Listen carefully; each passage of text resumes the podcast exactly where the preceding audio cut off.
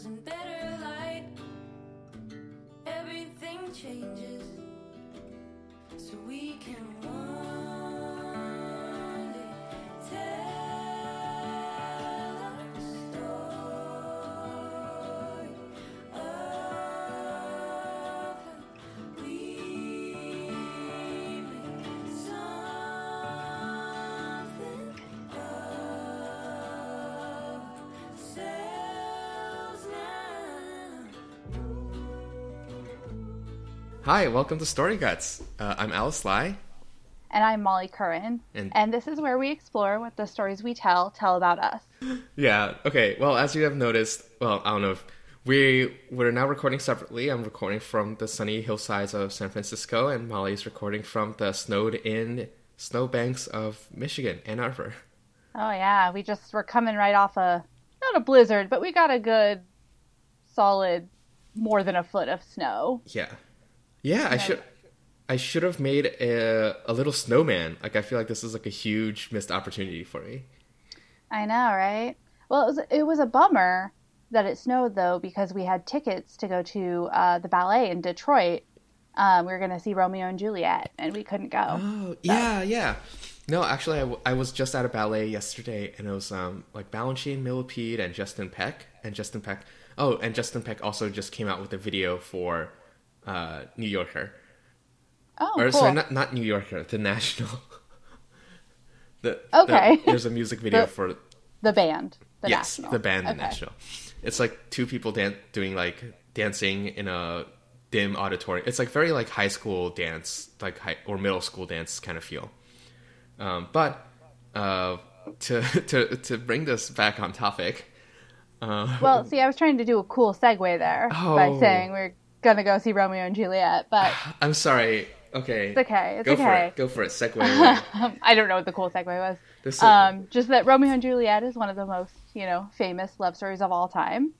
And for our episode today, we're going to sort of have a belated Valentine's episode where we are talking about love stories and romance. Yep. Happy Valentine's Day, you horrible monsters. So, yeah, I thought maybe we would just sort of talk about different tropes in love stories. It doesn't have to be like romance, like a romance novel or a romantic comedy or anything, but just like, some of the love stories that we've enjoyed in different properties. What a weird way to say that. Different, like shows and books and stuff. And talk about, what is appealing to that. Sure. I guess like one of the most classic. I mean, it's like it's funny that you don't really hear about romances very often. You hear about romantic comedies. Like there's no, and obviously like romance stories, like lifetime stories, whatever. What was that one with like? Was it Demi Lovato or Miley Cyrus or someone? Sweet Home Alabama. Wow, that was so wrong in every capacity. Sweet Home Alabama is a romantic comedy starring Reese Witherspoon. Okay, and that was a romantic comedy.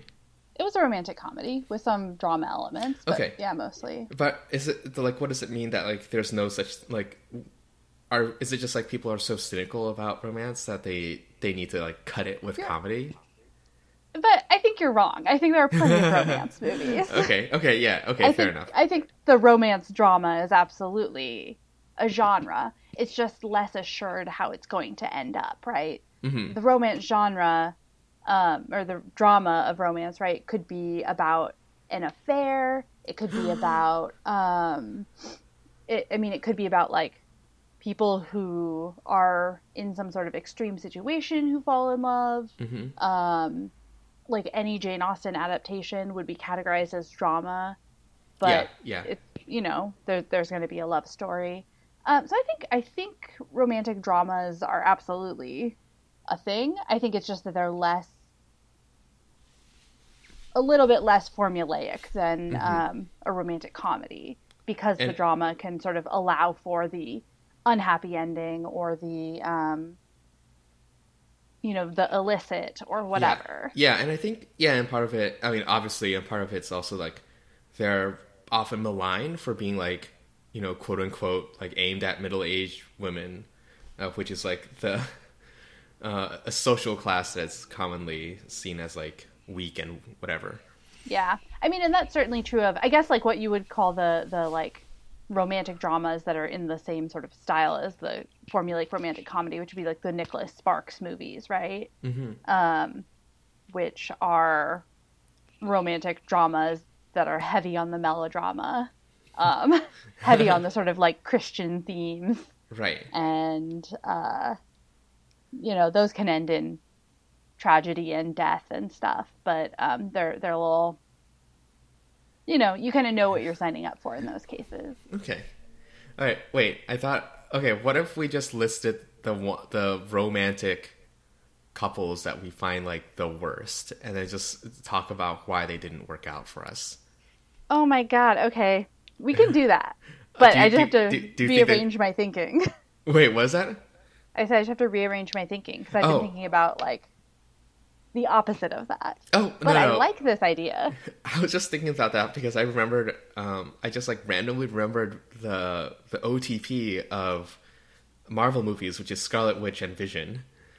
Oh. That like, I just like completely forgot. And I was like, oh yeah, wasn't like Vision kind of her dad figure? And then they start dating for some reason? Or yeah. Captain America and the granddaughter of the woman he loved. Oh God, that one's terrible. I mean, if we're doing, like, Marvel love stories, like, none of them are great. Marvel is kind of like a lead foot. Yeah. I mean, it's just, like, there's something about... I don't know. There's just something about the way those romances, like, have to come together. And, you know, like, I like Tony Stark and Pepper Potts, but, like, it... There are things about it that bother me. I guess Luke Cage and Jessica Jones was, like, done pretty well. Yeah, I was into Luke Cage and Jessica Jones. Haven't seen Black Panther yet, but... Oh, yeah. Yeah. We'll see how I am into that, whatever the romantic pairing there is. Is part of it... But, yeah. Huh? Oh, I was going to say, like, is part of it just the trying to, like, force, like, a romantic subplot to what is, like, a... fairly standard cinematic action. Yeah, I think it's that. And I think it's trying to... I guess, like, I really don't care for the character that is, like, the love interest character. Mm-hmm. And I think, you know, she's often, like, pretty cool, but, like, she's pretty cool. It's like a very Joss Whedon... I mean, it's not even that. Like, it's in this very marginal way. I mean, it's very... It's, like, almost cliche to talk about, but, like, you know, it's, like, Natalie Portman in Thor. Like, it's awesome that she's, like, an astrophysicist or whatever. Mm-hmm. And, you know, she's doing her research, and that's so important to her and stuff. But, like, ultimately, she is a marginal figure to the Thor story, right? Right. The story is called Thor and not Natalie Portman's character in Thor. Right. And, you know, the same with, Pepper Potts, right? Mm-hmm. Who's become, and I'm sure it has to do with, like, the availability of Gwyneth Paltrow, but who, like, really does not show up a ton in any of the movies other than the Iron Man movies. But she's, like, constantly sort of referenced in the Avengers movies and otherwise, mm-hmm. As this important presence, but she doesn't have to be there. Uh-huh. And so, I don't know, it just feels like it's a waste. It's a waste of, like, talented actresses, and it's a waste of, you know, ideas for really good characters. That's why I was really into when they gave Peggy Carter her own show, because she's awesome, and it really, like, gave her a chance to be really awesome. Yeah, yeah, I totally forgot about that. Two short-lived seasons, but... Yeah, yeah, she had to fall off into an iceberg. We kind of knew how that story was going to end. She does not fall into an iceberg. She just fell off. She fell off into the ravages of old time and creeping Alzheimer's. She got married to someone else and got old. Yeah. I mean, but that is a good point in the sense of, yeah, and then that brings us back to the terrible one, which was Captain America and Sharon Carter, who's Peggy Carter's granddaughter or grandniece or whatever. Mm-hmm. And in Winter Soldier, which is the movie where they introduce her, right? And then in Civil War? Civil War is where they, like, have that, like, weird kiss. Yeah. And it just felt so, like, they're like, oh, he hasn't made out with a girl in a while. And so we better make sure that happens. Right, especially since this is Civil War, a.k.a. the movie where everyone's fighting over Captain's boyfriend. Yeah, I mean, and it's just, like, it's a very, like, testosterone-y movie. And so, like, oh, we know there's not enough, like, female presence. So, well, we've got Scarlet Witch, and we've got Natasha, and I guess we've got Sharon Carter. Cool, okay, done. Right. I mean, or, like, you know, people complained about the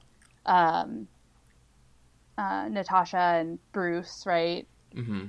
Well, is there just like a kind of a flattening to the? I mean, it's like they only really know how to write one type of love story, I guess.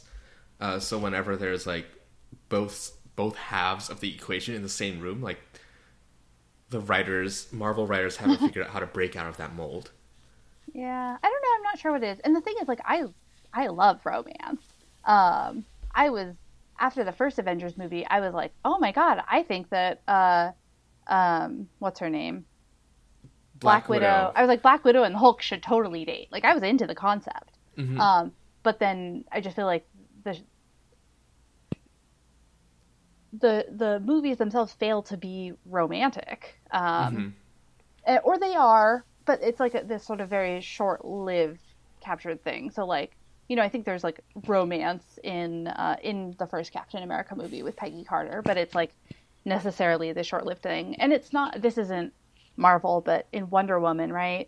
I thought that was like a really well-done romance, but it was also necessarily sort of this like doomed romance. Right, because like fundamentally it's about the main character fighting aliens or whatever. Right, and in Wonder Woman that was obviously like pretty satisfying because it's always like fun when you sort of get the reverse and you get like a dude killed off to. Yeah, I still haven't seen Wonder Woman. Oh, actually, I'm sorry. No, it's fine. I mean, I'm sure that's not like a major. I mean, I'm not going to.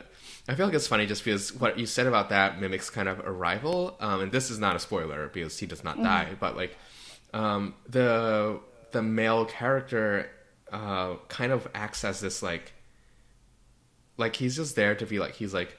The movie's like establishes that he's smart and affable and whatever, but he's like so clearly sidelined. Yeah, as like, is this the Jeremy Renner character? I you know better than to ask me that. Fair enough. Yeah, but like yeah, it's like the movie does like the whole like he's competent and he knows his way around and he's funny and he's sensitive and whatever. The movie's about the woman. Yeah. Yeah. And that's, you know, it's a refreshing change of pace. Yeah. Definitely.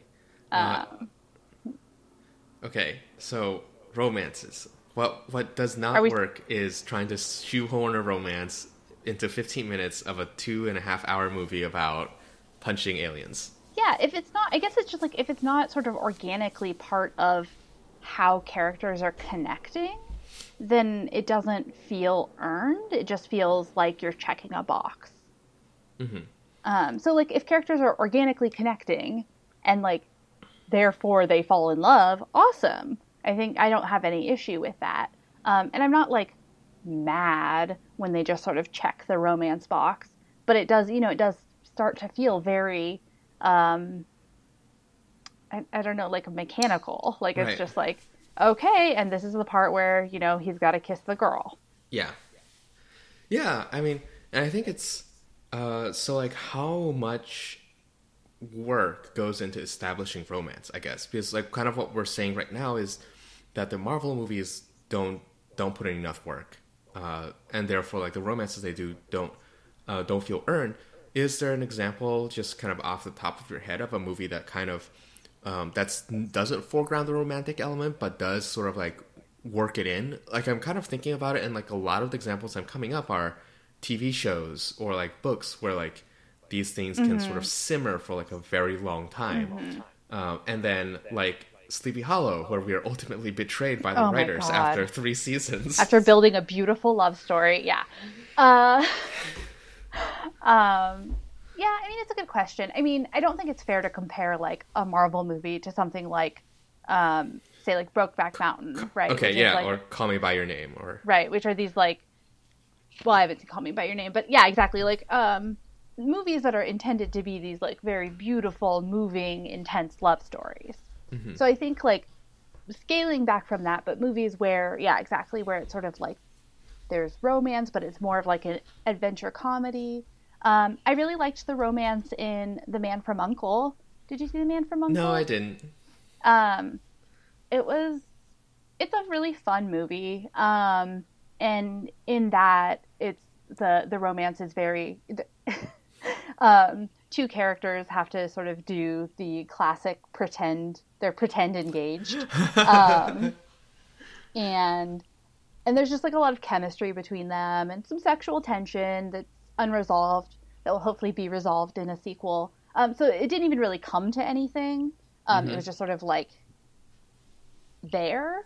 And like, I was kind of into that one. I'm sure there are others. So I think it can be done. I certainly am not going to be like, no romance ever. Right. So like there's ways to set it up, but it requires kind of like a more delicate, or not even delicate, but just like a better understanding. Yeah, I mean, I think the thing is, like, ultimately, if you think about the romances, at least for me, if I think about the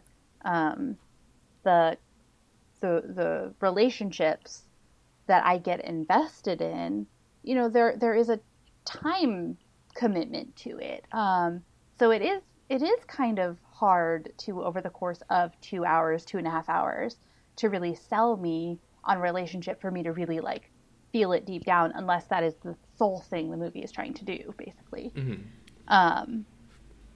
Right. You know. And like, I feel like maybe part of it's also these specific kinds of, like the interactions that sell, romance and love, sometimes don't exist. Like, I guess like for Marvel movies, they're kind of like on the opposite end of the spectrum for like actions that show off how cool you are. Or like the slow, like, yeah, I don't know. Like, what are some, I guess, like, going back, like, what are some ways, I guess, this works for you? Like, what are some tropes that kind of help sell romance to you? In movies or just in general? I guess in movies, and then we can move from that into, like, a more general exploration on, like, what is love? Oh, good. A very small and self-contained. God, I'm trying to think. The problem is I don't watch very many movies except... You know, I watch romantic comedy. So, like, yeah, I the things that get me invested tend to be misunderstandings and it's running into each other with like a bunch of papers and then dropping them. And I mean, to me, I'm not that particular about the romantic comedy tropes, so much as I'm really into. Building chemistry and sort of building history. Mm-hmm. And this is true probably across media and across sort of genres.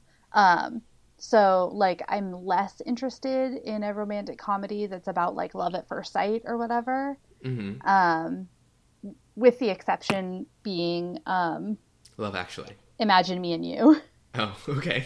Which is the beautiful lesbian romantic comedy with Piper Perabo and Lena Headey, Cersei Lannister. Oh, really? Yeah. Oh, have you not watched it? No. I think I watched it with you. Okay, watch it. It's really good.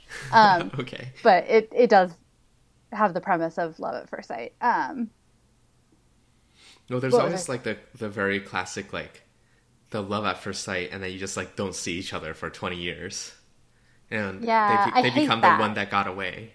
I hate that. I hate when the. This happens in books a lot, where it's like it's the classic like who did it like Dante thing, right? Where it's like you see this girl when you're young, and you're like, oh, that is the girl, that is the ideal I love her so much, she is the perfection, whatever. And it just becomes this like idealized fantasy. This happens in The Goldfinch. I don't know if I've complained about The Goldfinch on this podcast, but The Goldfinch is there's a book that pissed me off because it was almost a very good book, but it wasn't. But yeah, so that's like the kind of thing that I find annoying, or like when there's no sense of people actually knowing each other. Movies. I don't have any movie thoughts in my head. Okay, sorry. I don't mean to like put you on the spot. I don't know. What about you? Yeah. So this is kind of reminding me of kind of the best romance movie I've ever seen, which would be... In the Mood for Love? In the Mood for Love, yes. How did you know? Because you said it before. I know. I remember. Okay. Oh, I'm so mad that we didn't get to see it because it's so beautiful. But it is like... It is such... like a romance drama movie of just like these two people kind of who are in love with each other and like just like drifting in and out and like they're not sure, like, you know, they're married or whatever, so they're like, should we be having this affair, should we not, like we need to stop seeing each other, and like with like gorgeous cinematography and I think that that was just something that I felt really just like the kind of people who clearly have a lot of chemistry with each other, and then just like that's kind of like doomed in a way that's like almost like these like orbits that are like bringing them together and then like flinging them apart permanently. And that's stuff that that's like kind of thing that like I'm very into. That's just like the reason I the sad shit. Yeah, I mean, I guess it's maybe born out of like a persistent skepticism that like the non-sad shit exists in real life. But like this is kind of the reason I was drawn to When Marnie Was There. From the trailers, you know, it looked like the classic like girl falls in love with a ghost and the ghost leaves. Yeah, it did like that. The classic. And... oh God! And then we were betrayed in the most horrible fashion ever. There are spoilers for When Marnie Was There coming up at some point because I'm going to yell about it for like a solid 20 minutes. I saw Your Name, which is like this like kind of sappy anime movie that was like got kind of big about like a man and a woman who are like, or a girl and a boy who are like swapping bodies for some reason that they can't figure out, and then like but they don't know who the other person is. And there's a lot of stuff in the movie that, like, worked, and a lot of stuff that, like, I was disappointed in didn't. Like, the girl, while she's in the guy's body, she, like, successfully managed to, like, flirt and, like, get into a relationship with, like, his boss or something. Whoa. And, like, or something. And I was like, wow, so, like, is she bi? Like, I think this is, like, I mean, that would be kind of interesting twist to, like, the fairly standard, like, romance or whatever. Yeah, but what are the ethics of getting into a relationship with somebody when you're in somebody else's body? Yeah, I mean, it's murky, and it's murky, and I think at best, at best, it's murky. I know that. I mean, he wanted to like date her, but like she was like the cool boss or whatever. But okay, she actually managed to like land a deal, and it's kind of funny. Like they communicate with each other by like writing in their like cell phones like notes of like, well, I was in your body on this day, I did X and Y, so like don't act surprised. Anyways, so that was also like another that ended up almost being like, you know, torn apart by the winds of fate. I don't know. I mean, yeah, I mean, I guess that is kind of the thing I'm a sucker for. I mean, that's fair enough. I mean, there are definitely like beautiful romances that I have enjoyed that are sad, and certainly like when I read books that have beautiful romances, they tend to be sad. For me, movies, it's the short length. It's not sad. The sadness isn't as satisfying as it is when you've devoted, you know, like hundreds of pages to it, or many episodes or whatever. Well, I feel like, is there a TV show where like they tease a romance for many? Is that The Office or something? Finish your thought. Okay, it was like they tease a romance for like many seasons, and then they like ultimately don't go through with it. No, The Office didn't do that. There's one, I feel like there was one where like Pam and Jet. Jim and Pam get together in like the third season. They get married and have babies. Oh, what am I thinking of then? I don't know what you're thinking of. Okay, maybe it was like... on Cheers, there was like an on and off again relationship kind of at the center of it, and they ended up not staying together. I guess like part of it maybe was New Girl kind of had will she or won't she with Nick, and I guess I heard that thing about Buffy the Vampire Slayer where some woman gets her soul like permanently sucked out of her or something. What? I have no idea what you're talking about. Like there's like this famous episode in Buffy the Vampire Slayer where like two people we've been rooting for to get together finally get together, but then she like opens a box and her soul turns to ash and she's like replaced by like a demon or a seraphim or whatever. And then no, that's on Angel. I barely remember this, but yeah, okay, that happened. I mean, yeah, I guess. I think it's definitely much more common for things to be teased and then happen at some point. Whether they happen successfully is kind of more of the question, right? Yeah. So that was sort of the like the Nick Jess case, right? Mm-hmm. Where they get together the end of season 2, break up the end of season 3, and then for several seasons we did not know, I think 2 seasons, there was really no indication of whether they would end up together or not. Mm-hmm. And I had faith, and my faith was rewarded. But it really wasn't a sure thing at all. Mm-hmm. And maybe I guess we are seeing like more like slow burn kind of things. I mean like Crazy Ex-Girlfriend kind of turns the trope on its head, right? Like even from the very beginning it's about this like horrible but very romantic comedy, like I'm gonna drop everything and move to this town for this crush I haven't seen since like 16. Yeah. And then the rest of it kind of like explores like how that's a bad idea. Right. Exactly. It's a bad idea, and she repeatedly sort of feels like, oh, if she can just find love, that'll fix everything. Like she just needs to fit into some kind of romantic trope and this will all work out. And, you know, basically has to realize, no, that's not going to help. Yeah, it's not going to help and it's not going to happen. Yeah. Yeah, I don't know. Oh, no, go ahead. No, I was going to say, so it's like about the slow burn. For me, it's about the slow burn. I mean, really, it's just about the relationship feeling earned. Mm-hmm. So, like, in New Girl, Nick and Jess, to me, is like a perfect relationship.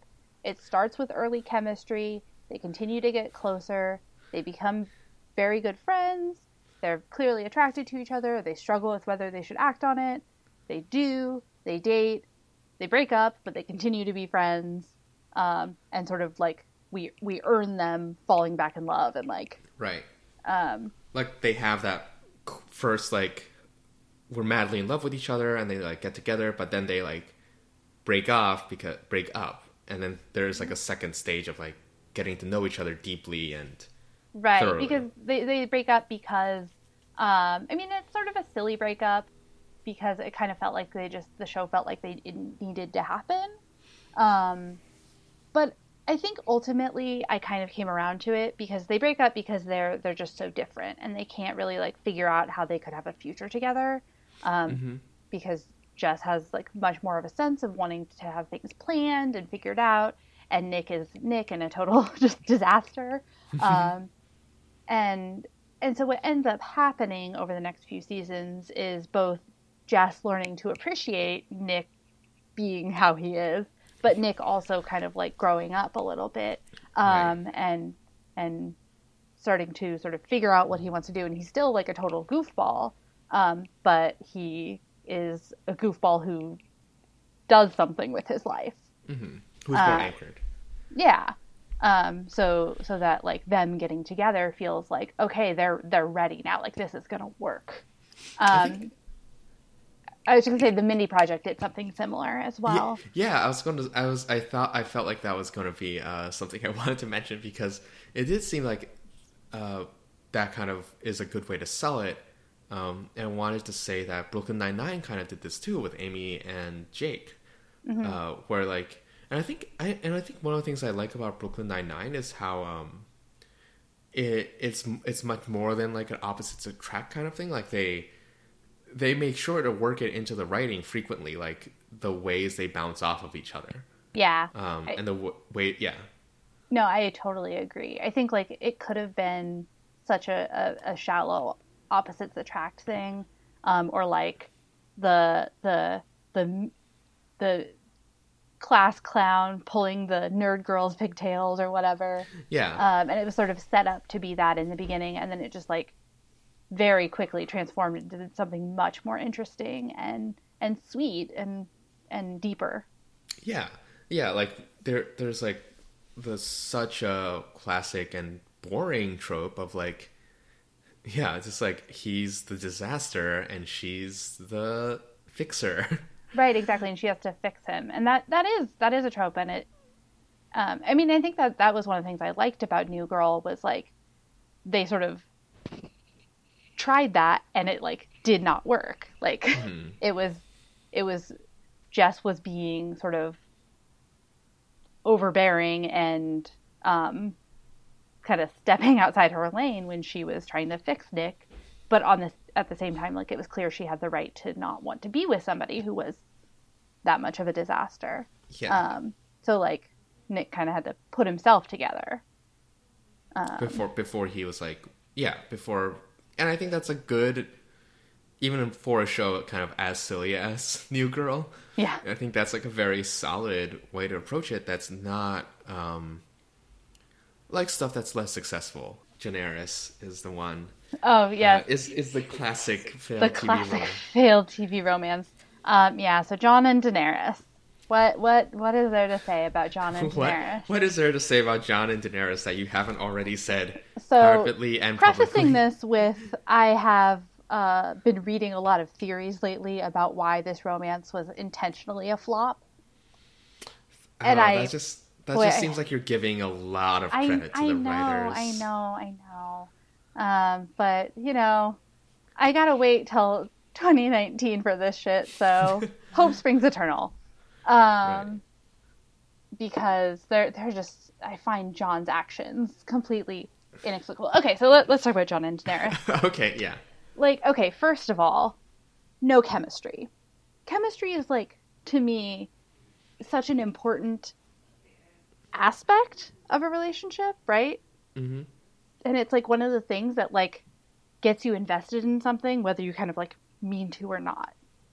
Yeah. I mean, I feel like the classic example of this is on the Borgias when two characters who played siblings had like insane chemistry to the point that the audience like lobbied for them to have an incestuous relationship, and they did.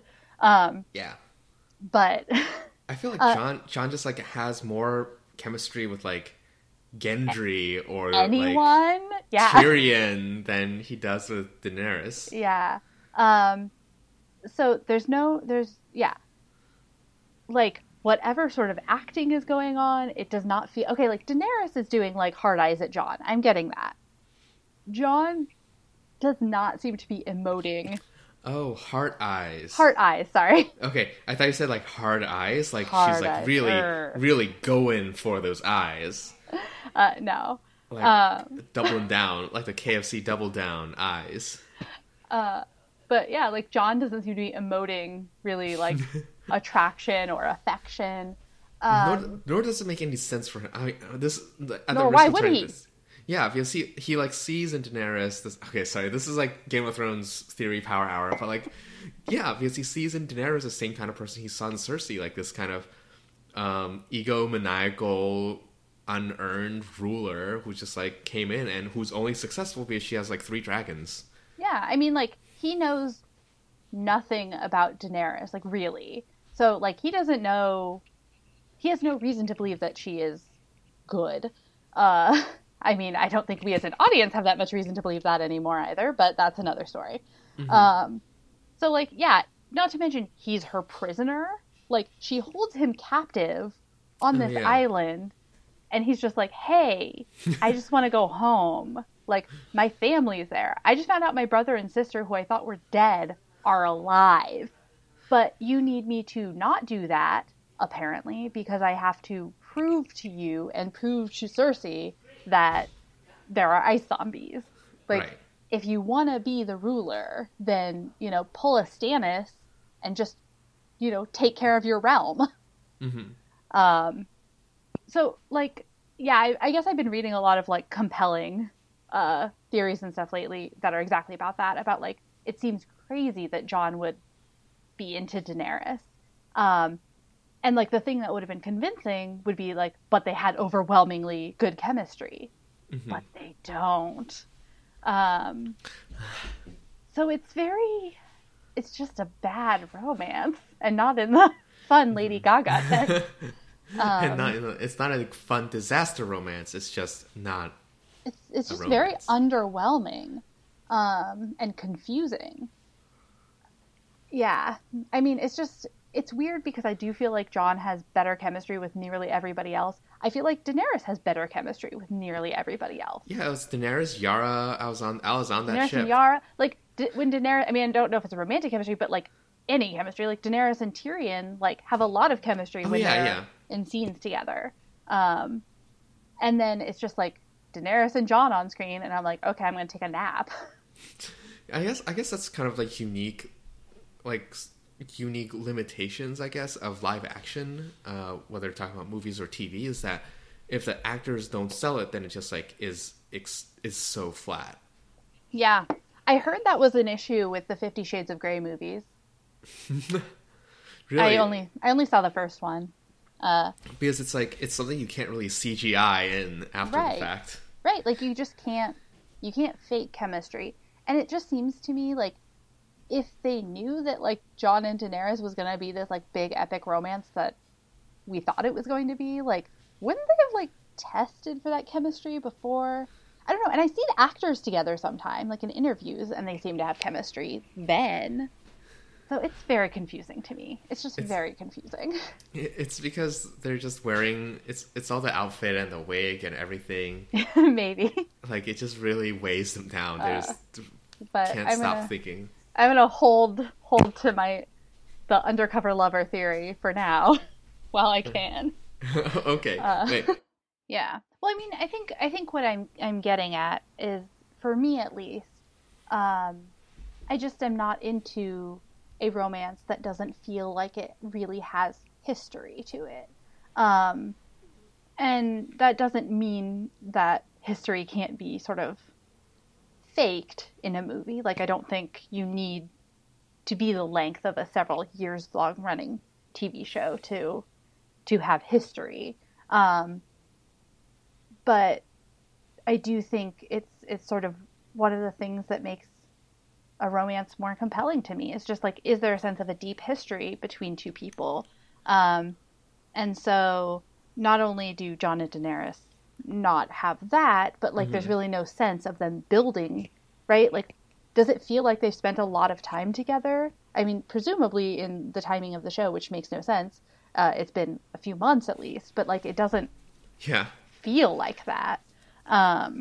There's no sense of them building history together. So, like, when I think of the most successful romances, it's ones, or at least the ones that I like, it's the ones where it feels like there's that sense of history, or you can sort of, like, go in real time with them sort of coming to know each other and coming to learn each other. So, like, I mean, Jane Austen's a cliche at this point, but, like, Pride and Prejudice is a great book for a reason, and a great romance for a reason. Yeah. Like, and it is about sort of, like, every step of the way, sort of slowly people falling in love with each other over time. And that's, like, Uprooted by Naomi Novik. Also kind of had that. Yeah. It wasn't my favorite, but yeah, I mean, it did have that. I mean, Captive Prince, it's like... Yeah, Captive Prince, the classic. I mean, whatever else you might say about it, like, it's a very beautifully evolved romance that happens you know, kind of over the span of time, and it feels very earned. It really should not feel earned. Like, I should not be accepting of the fact that these people fall in love, but I do. But you do, and that's a testament to something. They did something. To the author at the very least. To the author, yeah. And then when I think about the kinds of, you know, ships or whatever that I would go to the bat for, it is ones that I feel like have a deep history, and that feels like that's why they work. Mm-hmm. So, I don't know. So, I'm sure most people feel that way. Yeah, yeah. I mean, I'm sure. I guess it's like, it's just something that we deal with so intimately and so personally. Romance is like reflecting our own lives, and, you know, not to get all like psychoanalytical about it, or I don't even know. That's not even the right word. Like, it's just the fact that like, reading about romance is a way to like reflect on your own wants from love and from life, in a way that's like, I don't know, that's not that's like reading a cookbook isn't about, like, well, I mean, it is kind of about what you want to eat, but yeah. And I mean, like, you know, due respect to the late great Victor Hugo, but like, people seeing each other in a park and being like, whoa, you're hot, isn't like the most compelling romance. I mean, I love Cosette and Marius because they're both just so silly, but they're two disasters. But like, you know, like the most interesting relationships in that book, slash musical slash movie, whatever you want to do it, are not. It's not them. I mean, I think they do have an interesting relationship, but like, and it's not Marius and Éponine either. Mm-hmm. But it's, you know, it's like absolutely Javert and Jean Valjean, right? Because like, they have this incredible history. So, yeah, I don't know. I just think there's something very satisfying about people who go back a long time, right? And who you know will go forward together a long time, right? Yeah, like this like unrolling of. I mean, part of it's like the standard like dramatic tension, like will they, won't they, like they did, now they didn't, that kind of thing. And part of it's just like this the comforting idea of like someone who knows someone else so well, but loves them in a romantic way, regardless, I guess. It's very comforting. I mean, often not even regardless, but because of knowing because that of it, person yeah, that's so fair, well. Yeah. Yeah, I mean, and that is it. And I think like there's, I don't know. I lost my train of thought. I was going to say something about X-Men, but Magneto and Charles Xavier. Yeah. Yeah, I just like the very first scene of the very first X-Men movie is just them like talking, and without knowing anything about them, it's just like this, you just like get a sense of their relationship, and it's like really interesting and satisfying, and I'm like, oh, I get why people ship this. And then I remember seeing the new movie where they like just meet, and it was so much more boring. To me. And like that was the one that got everyone shipping them because they were like so hot. But yeah, I was much more interested in the Ian McKellen and Patrick Stewart versions. Yeah. That's a sidebar, but yeah. Yeah, it's like you've seen some shit together. Yeah. I mean, I joke about it, but like I really do think like a lot of the things that I like ship, or that I feel like things I feel really passionate about in terms of romance, like really do fit into that Steven Universe, that song from Steven Universe, Do It For Her, where they say you dream about the life together you'll have after the war.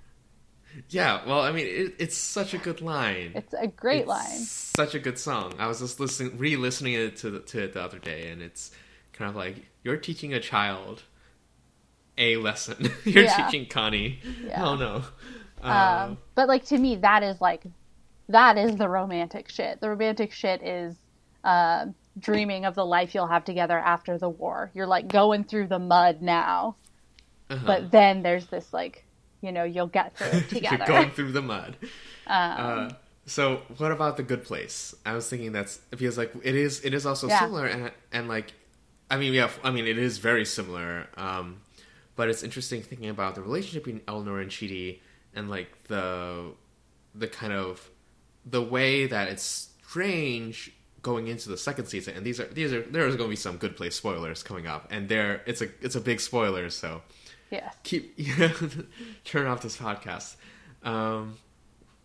But I think part of it's like with the resets in the second season, that's definitely extra weird, and I think it's really interesting. Like when Chidi says "I love you," it's not in a loop that we've seen, right? It's like it's like this. It happens off screen, and then like also Eleanor and Chidi don't have any memory of it, right. So it's like this kind of like extremely weird, like what's going on kind of situation. Yeah, I mean it's a deep history that neither of them has access to, and. It is really fascinating to me, their relationship, because I think like every time, right? The idea like every time they start building some kind of like relationship together, but the fact that it gets knocked aside over and over and over again, and they have to start anew, and then ultimately sort of they know like, okay, we have this past, but it's a past that we have, like we don't know it, we can't feel that past. I was just rewatching. We're watching the second season of The Good Place with our old housemates, your old housemates, my old housemates, your current housemates, my current housemates. So I've seen the second season, but I'm watching it with them, and we just watched the episode where they are, you know, trying to get onto the balloon that will supposedly take them to the Good Place. And they're being sort of tested, and at one point, you know, Eleanor is like, I am not the best version of myself, because the best version of myself was that version who was like open and vulnerable and could say, I love you. She was the best version of me. Not even sort of knowing anything about that version, but just, I don't know. I just always thought like that. That bit always just kind of hurts a little bit. It's real. Yeah. On the. I don't know. On a deep personal level. Yeah. It's like I got you, Eleanor. I got you. I don't know. And then with the end of season 2, right? This sense of here it's happening again, right? But it's new this time. And it's like messier this time too, and I think it was such an interesting it was such an interesting thing for the Good Place, just because we kind of got this, and we kind of foreground it towards the end of season 2, where it's like, yeah, of course all these people are kind of working together. It's because they kind of have no other choice, and like we see Eleanor back in like the real world with like 1,000,000 distractions, right? And it's like, will it like happen again? And then we're like, generally, like really, it's like really intense when she's finally in the same room as Chidi. Except like, you know, it's like Chidi is a professor. He has responsibilities. He was like, you know, and so does Eleanor, kind of. Like they're not in a magic box where all of their needs are taken care of, except for, you know, they're being like experimented upon. Yeah, except for that. But, you know, it's interesting because in that the episode that I just rewatched, when Eleanor tells Chidi that she does have feelings for him, and that's when he's like, you know, he talks about how his brain is like making the sound of the in the garbage disposal. Yeah. Which is just so good.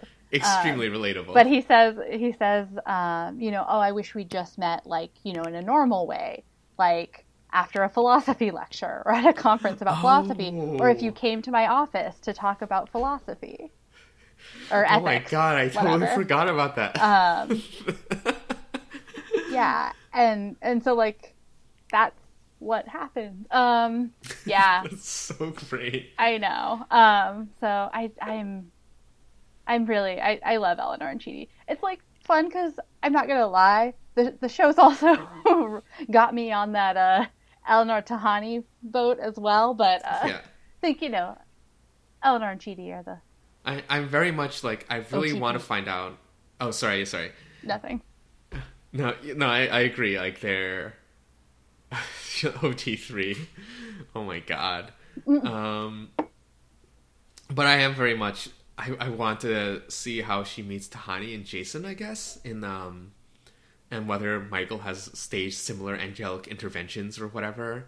Right, because Tahani and Jason would have made zero improvement without Eleanor and Chidi, right? Like, yeah, it was definitely like kind of, and I think for them, like they had to be around both Eleanor and Chidi. Yeah, because Eleanor has to be the forceful one. Yeah, and Jason, honestly, I'm not really sure if Jason has learned all that much. Yeah. He kind of a sufferer. He learned to love. He fell in love with a robot. She's not a robot. That's right. Very, very explicit on that. Mm-hmm. Yeah. So, love. And I think love. I think it's interesting that, like, these are specific, or at least the versions we've talked about, like you said, are ones with history and with like drifting apart and coming back together. Mm-hmm. And it's not something that like really is available to us, I guess, as like in like real life, I suppose. Is like, yeah, basically we're throwing ourselves at, or at least I'm throwing myself at like online dating services, and, you know, just being like, ugh. Yeah, pretty much. And there is like this, like, man, what if we could just like... And I think maybe that's part of the reason, like, I'm so skeptical of love stories or that like work on first sight or whatever, just because I'm like, I don't believe that mm-hmm. works. I don't, like, you know, I'm like bitter and cynical. I mean, I agree, though. I mean, I think it's hard, too. The reason why online dating feels so, or at least it can feel so pointless, is like, it's these people with whom you just have, there's nothing. You don't even have like mutual friends. You don't have whatever. There's like nothing that is rooting you to the same world. Mm-hmm. And I think that feels weird and not like what we think of love as being. Yeah.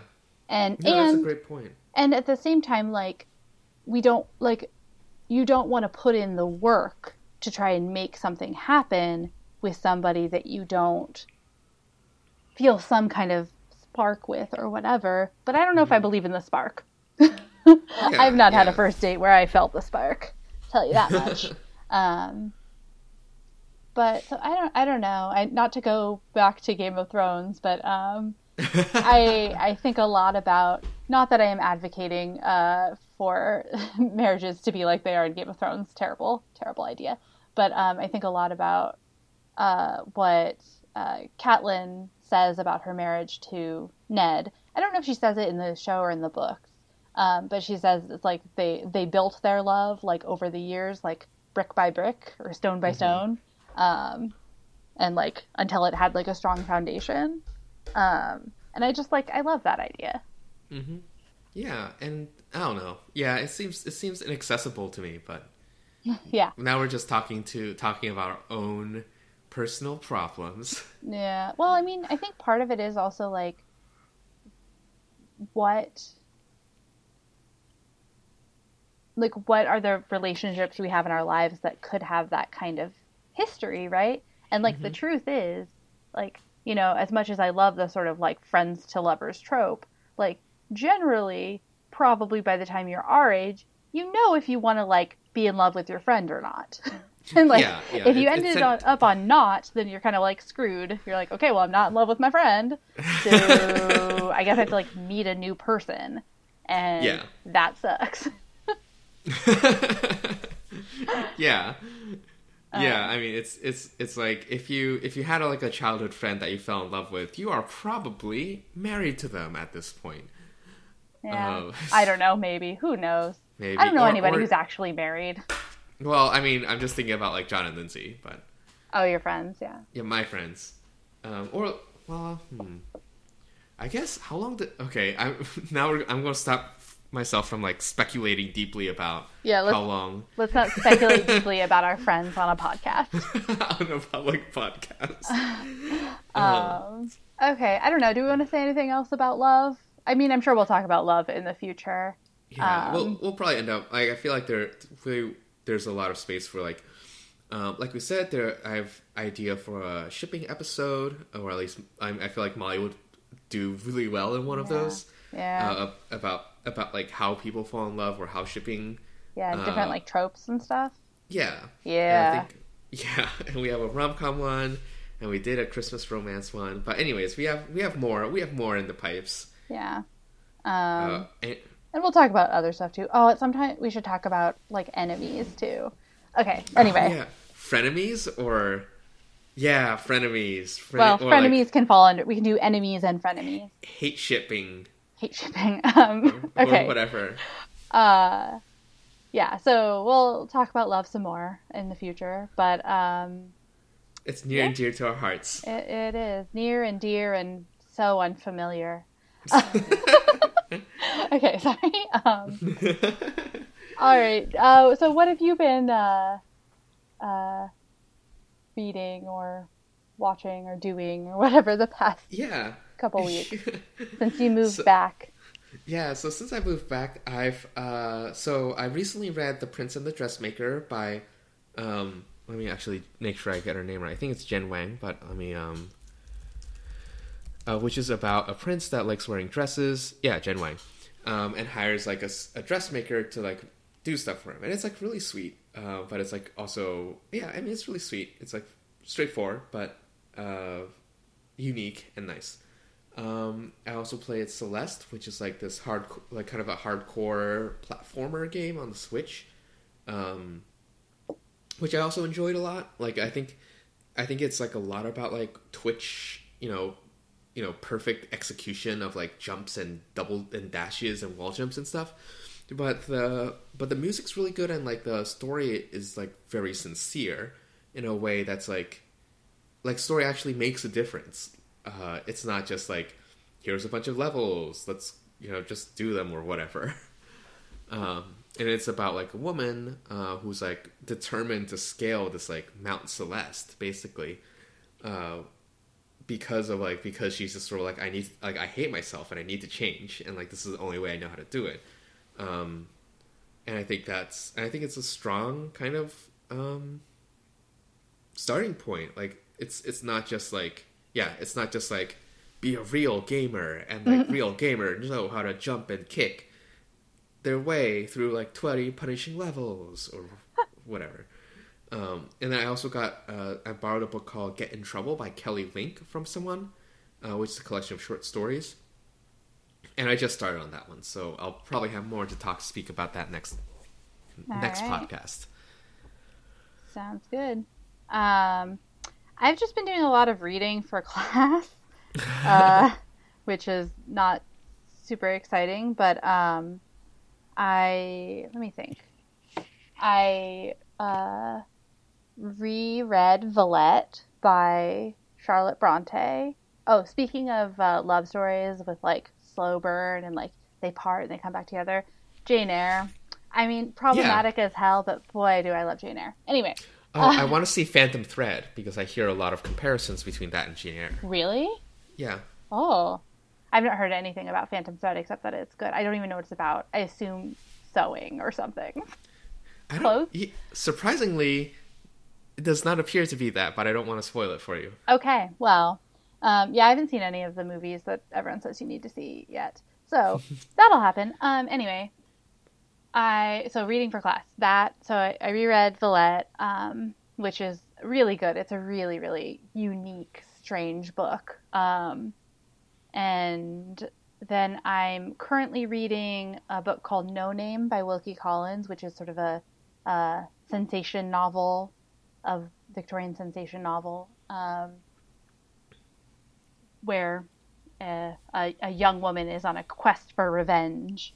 And in order to pay her way, she's become an actress. Which is very scandalous. Yeah. I was hoping she became an assassin. No, that would be too scandalous.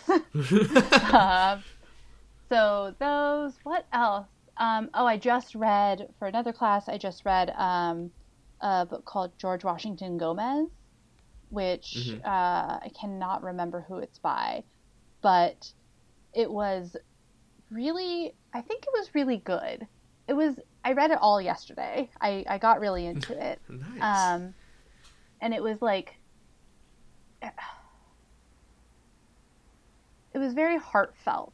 And like, I felt very, it's about sort of a young boy growing up in the 30s in Texas, Texas that had been Mexico.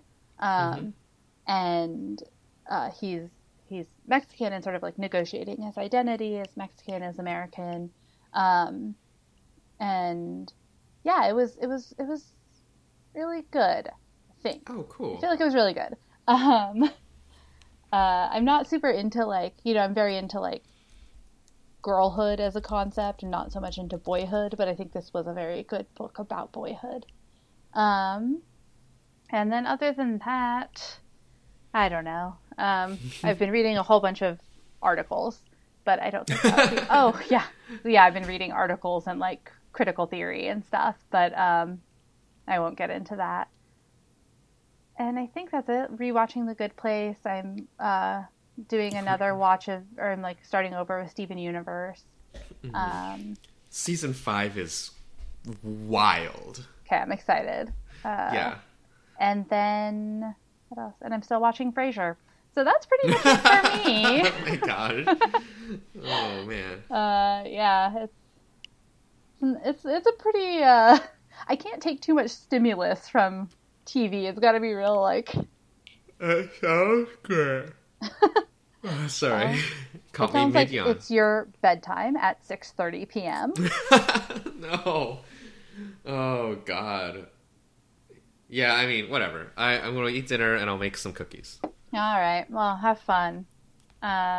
Should we do our sign-off stuff? Yeah, I think so.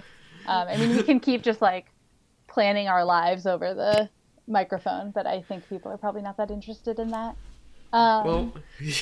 Probably not, unfortunately. Okay, well, thank you for listening. Thanks for sticking around, honestly. Yeah, if you still are. Follow us. You can follow us on Twitter at StoryGutsCast. You can follow me at The Molly Jean. That's MollyJeanne. And you can follow me at Alonculus, ALONKULOUS. Oh, yeah, you got it. It's because I can bring it up on my computer and look at it. You can email us at storygutscast@gmail.com, and I think that's it. Send us any suggestions. We'd love to hear what your favorite love stories are. Yeah, honestly, not surprisingly, we have gotten zero suggestions and stuff, but we will try to honor them if we see any pour into our mailbox. Within reason. Yeah. All right. Well, this has been Story Guts. I'm Molly Curran. And I'm Alice Lai. And stay hungry. Oh no, that's happening again. We're never going to finish this.